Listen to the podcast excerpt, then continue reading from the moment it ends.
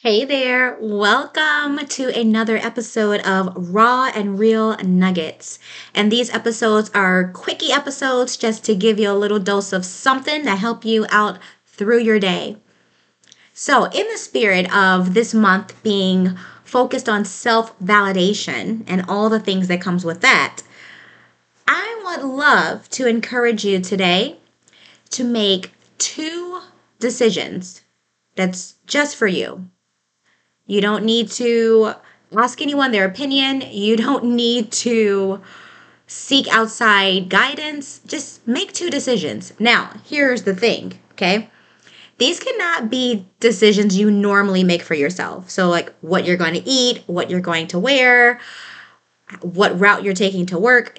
Make these two decisions that maybe you've been putting off for a while. So, something you really have been wanting to do, but you've been a little nervous about it or you were maybe a little anxious about what other people may think about it or you thought maybe you wouldn't succeed at it, whatever the case may be. Maybe there's something you've really been wanting to do, but you just have not taken that first, second, or third step.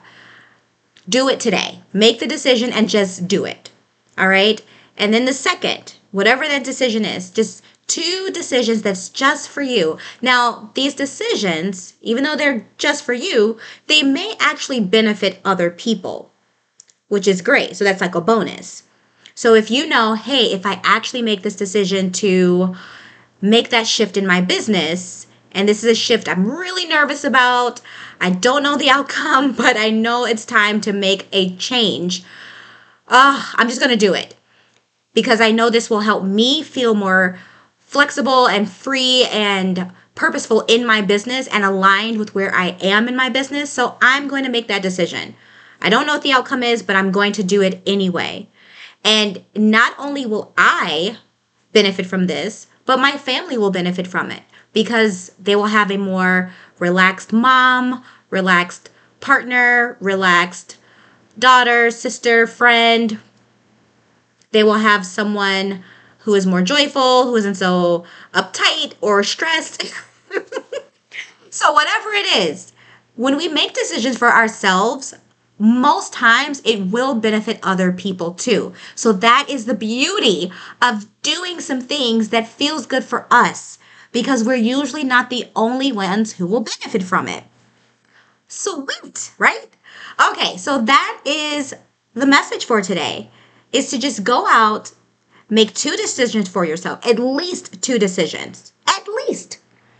Now, if you feel pretty pumped about this and you want to amp it up to three, four, or more, go for it. Now, here's the last thing I'm going to encourage you to do message me and tell me all about it. Tell me about the decision that you made. Or if you don't want to share with me the decision you made, at least tell me how you felt making the decision.